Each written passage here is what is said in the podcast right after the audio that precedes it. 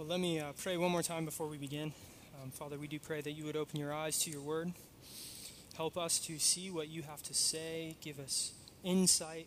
And ultimately, Lord, we, we want to walk away from your word a different people, um, impacted, empowered by your, your spirit to walk in a life in a way that uh, is pleasing to you. We pray all of this in Christ's name. Amen. Well, I want to begin with a question Where can we find hope? What can we place our hope in?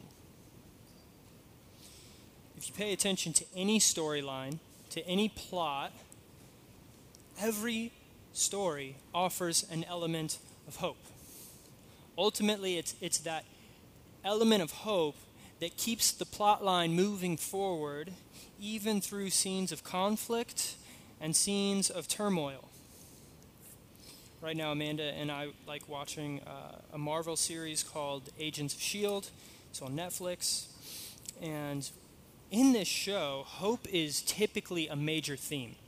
It's typically one of the primary themes brought up over and over throughout the show, and it's usually brought up explicitly.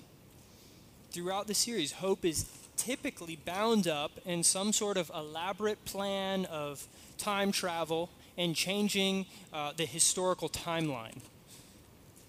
There's a constant battle between the fate of the universe and the capacity of mankind to choose what is better than what the universe has in store. Ultimately, the hope depicted in the series is always bound up in the main characters. It's always bound up in, in the capacity of human beings to make choices that will result in what is best while that might not be the best thing, there are typically really good plot lines, really good thriller kind of a show. But our hope as Christians is not bound up in humanity. Our hope is not bound up in the abilities or the capacity of mankind to make choices that will alter timelines. That is not where we find our hope our hope is found in our God, who entered into human history as both a king and a priest in order to bring eternal salvation to mankind. And this is a story that is told throughout the Old Testament and the New. I want to point out from Psalm 110 that this is the story told even in the Psalms. We just read it but over and over again, this passage is on the forefront of the author of Hebrews' mind. This passage is quoted time and time again throughout the pages of, his, of Hebrews. Remember the very beginning of Hebrews in chapter 1, when we read through verses 1 through 4. Christ sat down at the right hand of the majesty on high after making purifications for sins. In a sense, that is shorthand summary for Psalm 110. Here's what we read in this passage Psalm 110. The Lord says to my Lord, Sit at my right hand until I make your enemies your footstool. The Lord sends forth from Zion your mighty scepter. Rule in the midst of your enemies. Your people will offer themselves freely on the day of your power in holy garments from womb from the womb of the morning. The dew of your youth will be yours. The Lord has sworn and will not change his mind. You are a priest forever after the order of Melchizedek. This psalm offers hope by highlighting both the priesthood and the kingship of the coming Messiah. Notice verses 1 through 2 speak about the rule and reign of this coming anointed one. He sits at the right hand of God and he has a mighty scepter in his hand ruling over his enemies. And then in verse 4, we see something jarring. The king is a priest. This coming Messiah would not only rule on the throne, he would serve at the altar as a high priest. And just so you're aware, this is revolutionary hope in the pages of the Old Testament this idea is, is unique. a messianic king who would also serve as a priest. This is foreign to the law of Moses. You see, in the law of Moses, kings do not serve as priests. In fact, multiple kings in the Old Testament were judged by God because they tried to act like priests. It's because the law of Moses forbid kings to act like priests. 1 Samuel 13, Saul, the first king of Israel, was judged by God for offering a burnt sacrifice. And in response to this act, God told Saul that his kingdom would be ripped from his hand. And in the very next generation, God hands the kingdom over to David and to David's lineage. Second Chronicles 26. King Uzziah, who lived as a righteous king for most of his life, becomes proud and he decides that he's going to go into the temple and he's going to offer incense to God. He's going to burn incense. That's it. And as soon as he enters into the temple, he breaks out with leprosy. And he has to spend the rest of his life in quarantine, in quarantine because he's sick as a leper. And so this is why Hebrews constantly references Psalm 110. Because Psalm 110 clearly predicts that the Messiah would serve both as a king and as a priest. How is he going to do that? If the law forbids that, how can he do that? And that is a significant question. For the Jew, they understood the kings came from David, the tribe of Judah. The priests came from Levi, they were Levites. Yet over and over again, Psalm 110 and the book of Hebrews keep making the argument that Jesus is both a king and a priest. So tonight, we have an explanation in the book of Hebrews from Psalm 110 explaining how this can be so. Now, I hope you feel that tension. I hope you feel the tension that the Old Testament doesn't permit this, and yet Jesus comes and he does this. This is who he is. We need to understand why this is the case, and we need to know why it was right for Christ to come and do this. But before we do that, I also want to help you understand why this idea is so significant in the first place. Why does it matter that Jesus is a priestly king? Why is that important? Why is that significant? So before we ask, how can this be? How can Jesus be a priestly king? We need to ask another question. Why in the world does it even matter? What's the significance? Well, throughout the Old Testament, without a righteous king, the people of Israel perish simultaneously, without a righteous priesthood, the people perish. In the Old Testament, where the king goes, so too go the people. So if, if he is a righteous king, the people will follow in his wake, living righteous and godly lives. However, if the king is a godless king, the people will follow him into wickedness and idolatry. It's seen over and over again throughout the Old Testament. And what we also see is that a king who is righteous can't function without a righteous priest. Righteous kings needed righteous priests. In fact, some of the godliest kings, like David and King Josiah, the priests were their personal advisors, and that's why they prospered as kings.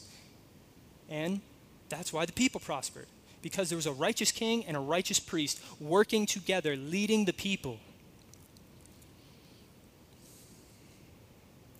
So, for Israel, both a king and a priest were essential for spiritual growth and prosperity among the people. Without one, the other would surely fail. And if the king or the priest fail, then the people fail. Which is why both Psalm 110 and the book of Hebrews are so significant. Because here in these passages, we find a blending it's a conflating of these two roles. The king is now the priest, the priest is now the king.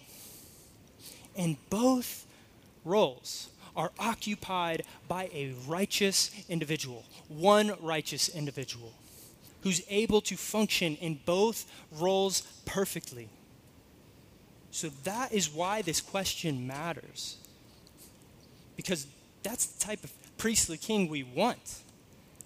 And so now we need to back up and ask how is it true that he can do this, even though the Old Testament law didn't provide a way for this? Which leads us to a man named Melchizedek. Throughout Hebrews 7 and throughout Psalm 10, this individual comes up. In fact, we've heard his name multiple times in the book of Hebrews. But I've been waiting for tonight in order to discuss why he is so significant and why he is so important. And the author of Hebrews is aware that he needs to spend some time explaining who Melchizedek is as well.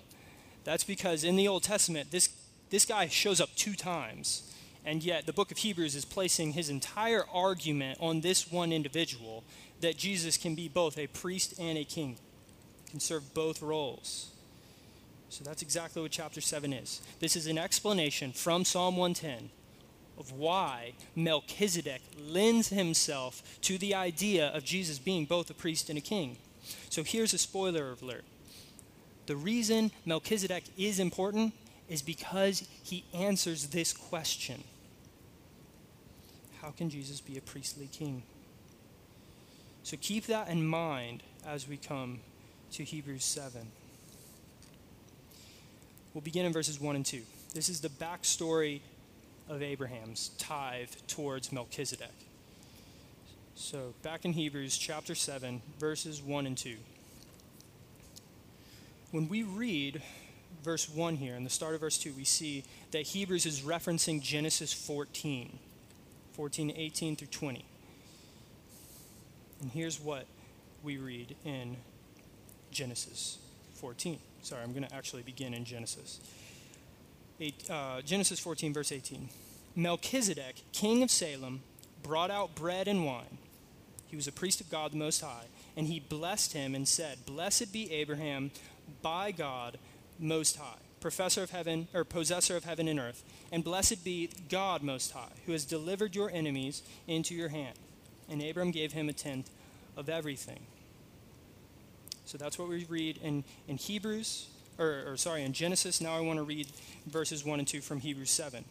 For this Melchizedek, king of Salem, priest of the Most High God, met Abraham returning from the slaughter of the kings and blessed him.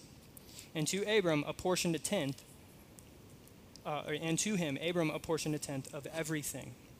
So here in this passage, we have Abraham depicted. In Hebrews, Abraham is depicted interacting with this man named Melchizedek.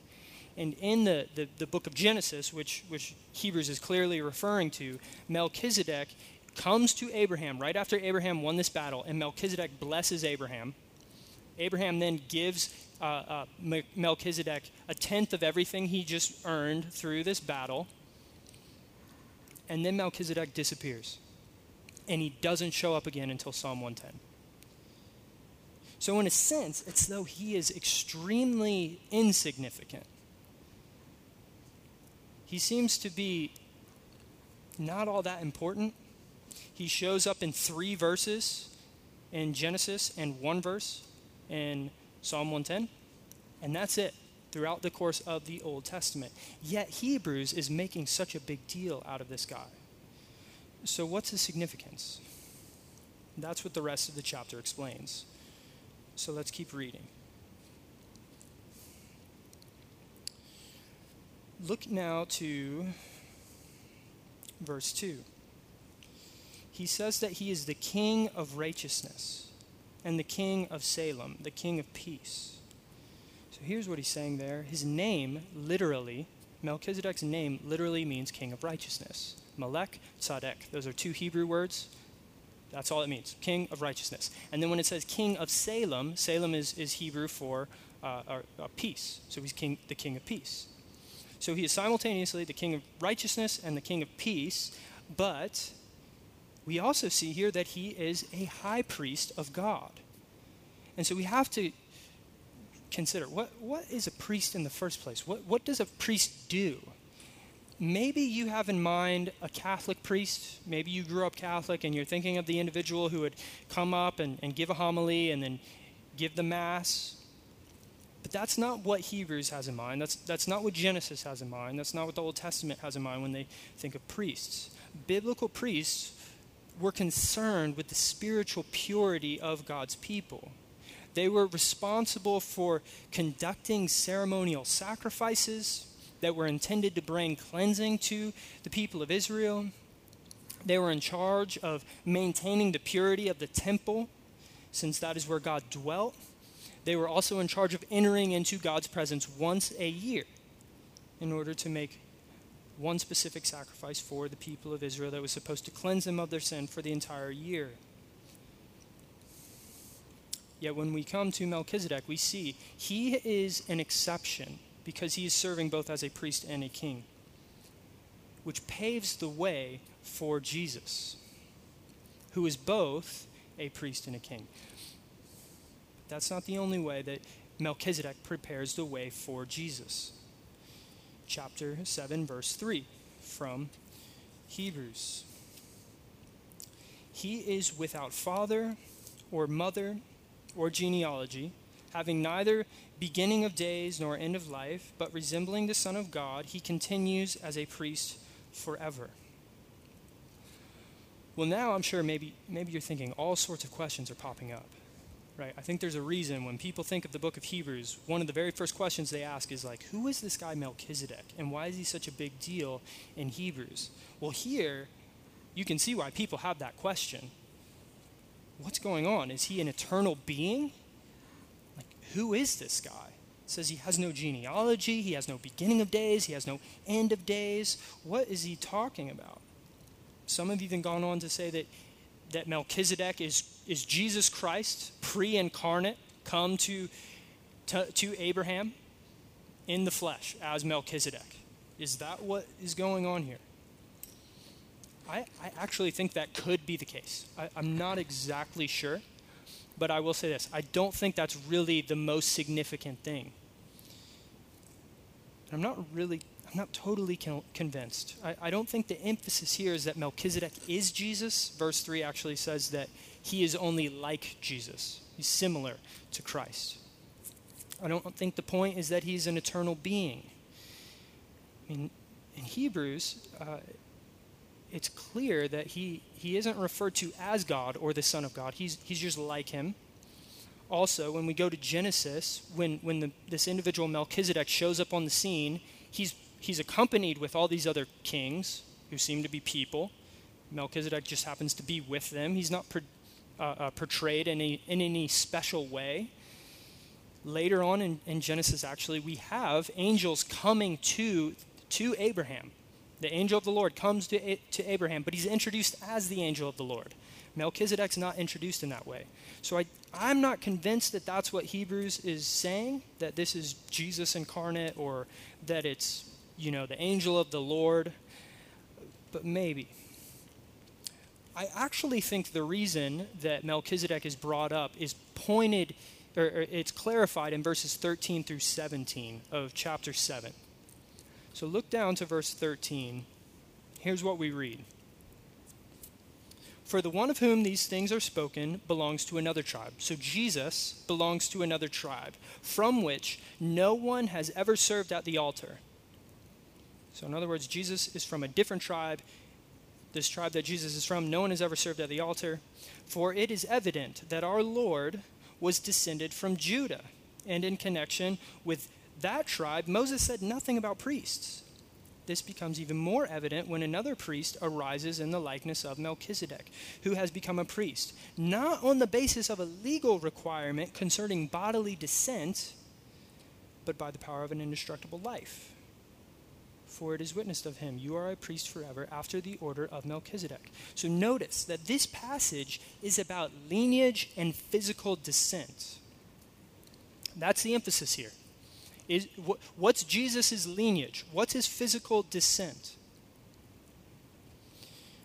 As of late, the royal family in England has been a very big deal. I don't, I don't know if you've been keeping up with this, but there are shows on Netflix about the Queen. Uh, Prince Harry's wedding was broadcasted all across America a couple of weeks ago, and people stayed up through the entire night in order to watch this thing. Whatever reason, people are extremely fascinated, even over here in America, with the royal family and how all of it works. Now, there is a pecking order when it comes to who can serve as king or queen in England. And this pecking order is specified by birth, by birth order, by descent. Now, I went to school with a buddy of mine named Jamie from the UK. And he explained to me some of the different uh, aspects of the royal family. He was telling me how after Queen Elizabeth, the next person in line is Prince Charles. And uh, then he told me in a very British way, and Charles is an idiot. And uh, everyone in England is really hoping that they can find some way to, to bypass Charles and just go straight to Prince William, Charles's son. But realistically, that is not the way the royal family works there are rules and regulations to the throne in Buckingham Palace. You cannot break the royal decree of lineage. Well, the, the Levitical priesthood was somewhat similar. You had to prove through genealogy and through lineage that you were a descendant of Levi in order to serve as a priest. Yesterday, I was reading through the book of Ezra so the people of Israel are coming back from Babylon. They were just in exile. They return to the land. And in chapter 3, I'm reading about this, this family. The entire family was prohibited from serving as priests because they couldn't prove that they were of the, the lineage of, of Levi. But notice what we see here Jesus was not of the tribe of Levi, he was born of Judah. That's what Hebrews is getting at in verses 13 through 17. And there weren't priests who came out of Judah. So, according to the law of Moses, Jesus was not eligible to become a priest. But Jesus was not a priest according to his bodily descent. He isn't a Levite. Instead, he actually serves under a different priesthood he serves in the priesthood of Melchizedek. And this priesthood is not concerned with lineage or descent. The point of the passage here is to prove that neither Jesus nor Melchizedek were connected to Levi. So when it says that, that Melchizedek didn't have a father or a mother. It didn't talk about his genealogy. It doesn't talk about his beginning of life or end of life. The significance here is that it doesn't ever connect Melchizedek to Levi. He's of a different priestly order. And Jesus is the exact same way. He's not connected to Levi. He's actually connected to a different priesthood. He's connected to, to Melchizedek, which is why the next verses continue the way they do. Now we, we see that Jesus was not only of, of the Melchizedekian uh, priesthood, but we see that that priesthood is far better than the priesthood of Aaron and the priesthood of Levi. So now look at Hebrews 7, verses 4 to 10. See how great this man was, to whom Abraham, Abraham the patriarch gave a tenth of the spoils. And those descendants of Levi who received the priestly office have a commandment in the law to take tithes from the people, that is, from their brothers, uh, uh, though these also are descended from Abraham. But this man, who did not have his descent from them, received tithes from Abraham, and he blessed him who had the promises. It is beyond dispute that the inferior is blessed by the superior. In the one case, tithes are received by mortal men, but in the other case, by one of whom it is testified that he lives.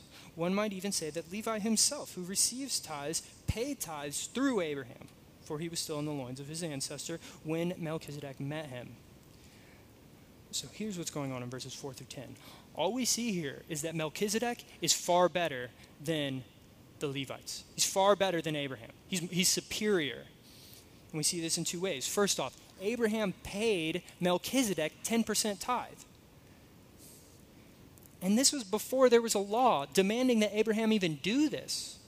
So before the law was given through Moses, so Old Testament history, Abraham precedes Moses by f- more than 500 years. And so there is no law saying you need to give 10% of your, your earnings to the priest. And yet, Abraham recognizes this is a priest of God, and he goes about and, and he offers this man 10% of all of his earnings. Next, what we see here is that Melchizedek gave Abraham a blessing. And in verse 7, we see that this proves that Melchizedek was greater than Abraham. That's because the person who blesses is the superior to the one who receives the blessing. So, so these verses are just highlighting the fact that, that Jesus, who follows Melchizedek, is, is of a higher priesthood than Levi, of a higher priesthood than the Mosaic institution. So let's recap what we see here before we move into the rest of the chapter. Why is Melchizedek brought up? Remember, if you are a Jew and you understand the Mosaic law, you are thinking Jesus can't be a priest. He, he's not a Levite. What are you talking about? He's a king and, a, and he's a priest. That doesn't make any sense. Melchizedek is brought up, and Psalm 110 is brought up in order to demonstrate Jesus can be a priest. And not only that, but he can be a better priest than the Levites because he is not of the Levitical order, he is of the Melchizedekian order of priesthood. That is why Melchizedek is brought up in the first place.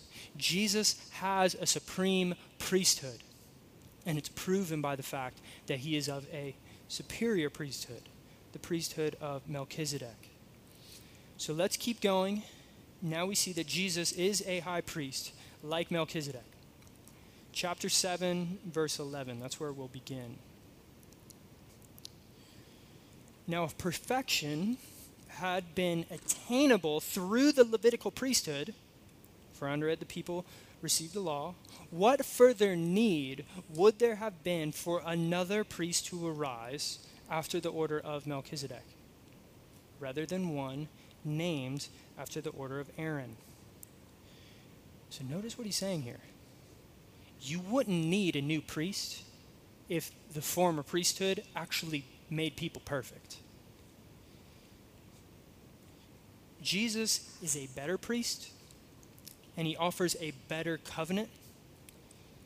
In a sense, the Levitical priesthood did not offer true hope there wasn't sincere perfection found in the Old Testament sacrifices. Day after day, they offered them. Year after year, they offered them, but they never brought full perfection to the people of Israel. They, eh, those sacrifices never gave them the purity that they needed in order to enter into the presence of God which does beg a question. In a few weeks, we'll talk about why the sacrifices were even in existence in the first place. Why are there sacrifices if they, if they don't actually accomplish what they're intended to accomplish? But for now, consider this.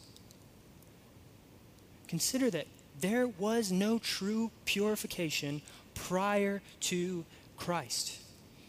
There was a need for a new priest because perfection could not be found under the Levitical system. There was a need for a new priesthood, a final priesthood in Christ. So now, look at verses 18 and 19. Here we begin to see that under Christ, not only do we have a better priest, but now we have a better hope laid out for us in the person of Jesus. Verse 18 for on the one hand, a former commandment is set aside because of its weakness and uselessness, for the law made nothing perfect. But on the other hand, a better hope is introduced, through which we draw near to God.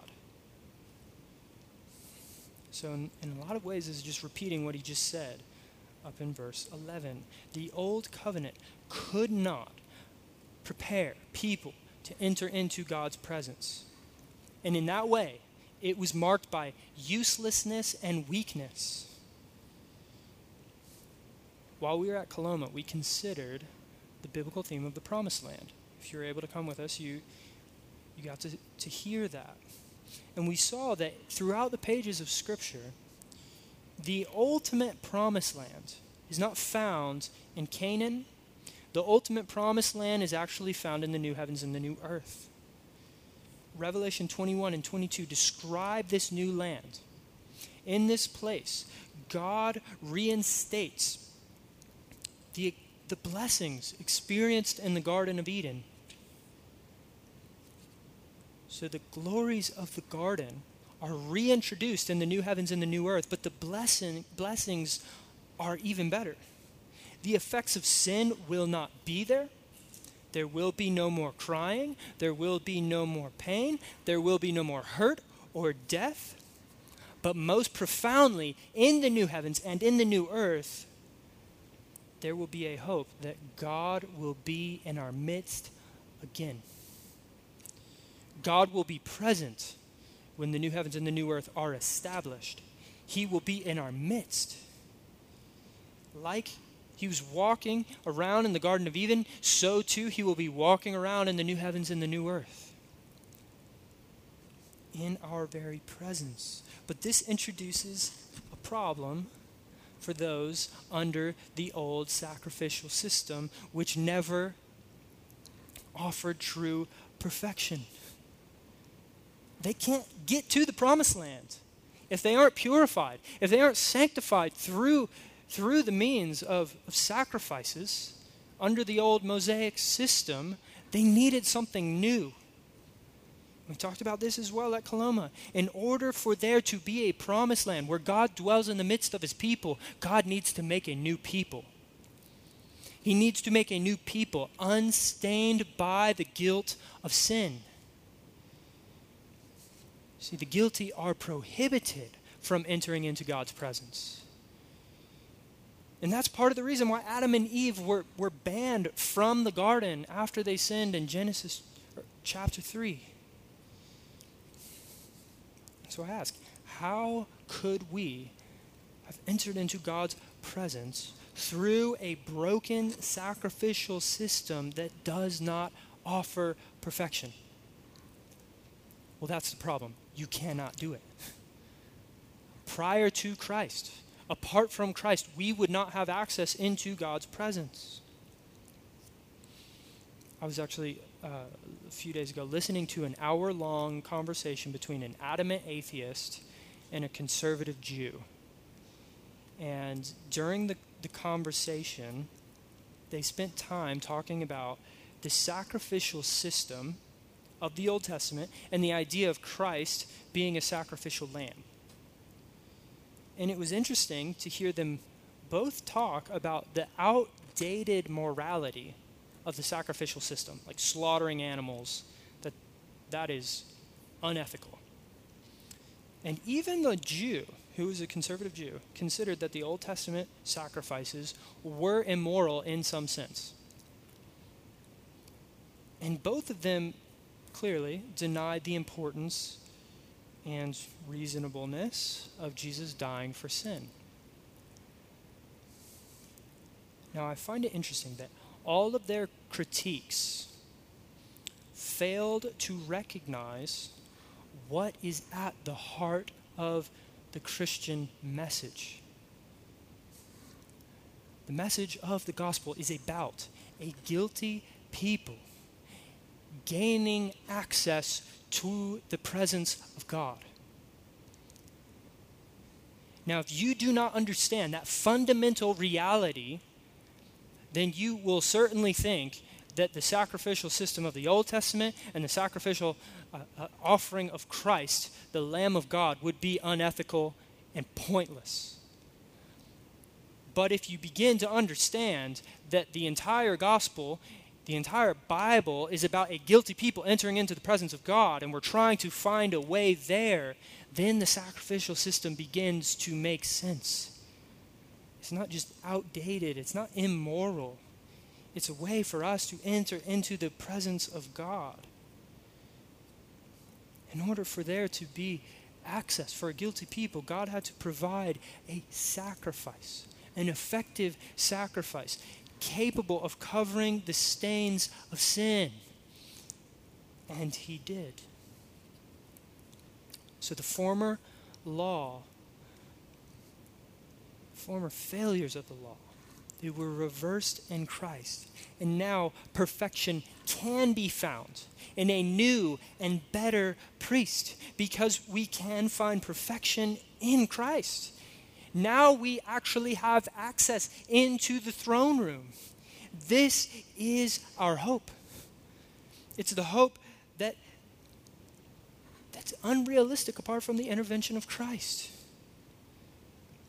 We're unable to enter into God's presence apart from Christ's grace. And that's where our hope is found in the presence of God. Because that is where we find true love, that is where we find true joy, true satisfaction. And so now I must ask where are you placing your hope? Where do you set your hope? Are you setting your hope in the sacrificial Lamb of God who grants you access into the eternal presence of God where there is everlasting joy? Or are you looking elsewhere to satisfy those cravings and those longings? If you are not setting your hope in Christ and in God, you will be left disappointed. See, all falsely placed hope only results in disappointment. Because maybe you don't get what you're, you're longing for or hoping in. And so you end up feeling the weight of not getting the spouse you have been longing for, or the car that you have been saving up for, or the raise, or the job, or the acceptance letter or the scholarship or the friend group. Maybe you've placed your, your hope in the approval of other people. But when you fail to perform to the best of your ability, you leave your, your boss feeling unimpressed. Falsely placed hope can only result in disappointment. And sometimes the even worse disappointment comes when you actually get the spouse, when you actually get the car, when you get the job, when you get the raise, when you get the acceptance letter or the scholarship or the friend group.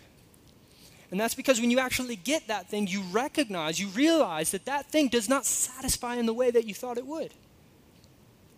And so you're left with even greater disappointment than you would have had if you never got the thing in the first place.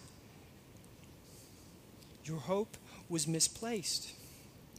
And even though you got what you wanted, you were not left satisfied. So maybe you think that having sex with that specific girl will, will fulfill your hopes. And then you get it and you're only left wanting. You feel this desire just for the next girl. Now you want the brunette instead of the, bron- the blonde, right?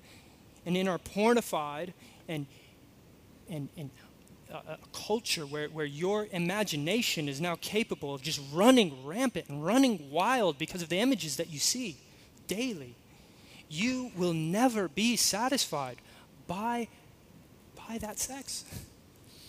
Sisters, may, maybe you want to marry, maybe you get to marry the most successful guy in your graduating class.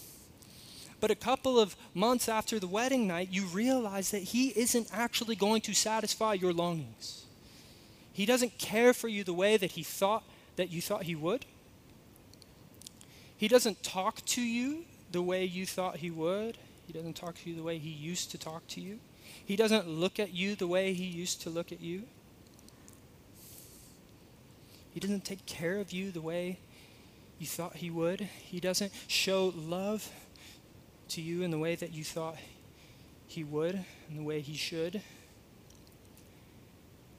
That's because he, he is not capable of satisfying your cravings, your, your, your true longings. He's not worthy of your hope but I get it. When I tell you that you need to place your hope in the priesthood of Jesus, you're thinking, what in the world does that even mean? That is bizarre, that's out there, that's foreign, that's meaningless. what does it mean to place my hope in the priesthood of Christ? Well, it's not meaningless, it is tangible. Look at what we see in verses 22 through 25. This makes Jesus the guarantor of a better covenant. See, the former priests were many in number because they were prevented by death from continuing in office, but he holds his priesthood permanently because he continues forever. Consequently, he is able to save to the uttermost those who draw near to God through him, since he is always since he always lives to make intercession for them. So in verse 2, we see that we have a better hope because of the fact that Christ is the guarantee of a better covenant. He's the one who guarantees and brings about new promises, better promises than those offered under the old covenant. And this guarantee is bound up in the idea that Jesus is the eternal high priest. This means his priesthood will never change. His priesthood will never pass away. It's eternal. This hope is solidified forever. It's not suspect to change, and it's not fickle. So often we place our hope in things that are bound to change. And when we do so, that leaves us feeling anxious. So you place your hope in people. People are bound to change. You place your hope, hope in a home. But homes are bound to deteriorate. You place your hope in that new car, but eventually it breaks down. This week I've been spending uh, a bit of time looking at my retirement investments, and I'm trying to sort out where I'm going to put my savings. And now, it, it is wise to invest, but the temptation is to place my hope, for all of us, to place our hope in these predictions about what might happen over the next 20 or 30 years with this investment based off what happened the previous 20 or 30 years. But there is no guarantee that will, what will happen 20 years later is similar to what actually happened 20 years prior. When you place your, your hope in, an, in a financial investment, that thing is bound to change. It's bound to falter. It's not steadfast. Yet Christ will not change because he is eternal. He is an eternal priest of a new and better covenant. And therefore, we have a guarantee that our hope will last through eternity. We don't need to worry about Christ changing. We don't need to worry about our hope faltering. We don't need to, to worry about our eternal King stepping off the throne. He's eternal, and He is our high priest, so He is always there to make intercession on our behalf. And through Him, we get access to God. And this does not mean that we get to make a few phone calls to Him every once in a while and maybe He'll pick up. This doesn't mean that He might respond to a couple of our texts when we send him a text. That's not what access to God means. 25, verse 25 clarifies this. We don't just get access into his presence, we get to draw near to God. We get to come to him. We get to enter into his presence. So one day, through Christ, we get access into his throne, throne room where we can walk with him throughout the new creation that he forms. That is where true hope is found. Because when you draw near to God, you find true fulfillment for all of your heartfelt yearnings. Where are those, those yearnings actually going to be fulfilled? in God's presence when you draw near to Him. And that will explicitly, perfectly take place in the new commun- new new creation when you get to walk with him. You see, the desires that you, you think your spouse or a car or a job or a degree or a friendship will fulfill will not be fulfilled until you get to enter into his presence. So place your hope in the right thing. Because that is where we find true satisfaction. It's in that way that we find hope in a priest. It's in that way that our hope is found in the person of Christ because he is the one who enables us to enter into God's presence. He is the one who enables us to walk into the very presence of God where our hopes and our joys and our longings and our, our cravings will be fulfilled absolutely. It's in His presence that all of those desires, all of those affections will be fulfilled perfectly. So hold fast to our hope that we have in Christ, because through that we get to draw near to God. Let's pray. Father, we do praise you and thank you that one day we will enter into your presence, not based on our own merits, but on the merits of Christ. And we, we praise you that He is pleading our case, He is interceding for us. He rules and reigns on our behalf. And we praise you for that. And we pray that that hope would empower us and give us the, the ability and, and, and the endurance to hold fast to this salvation that we have in your Son.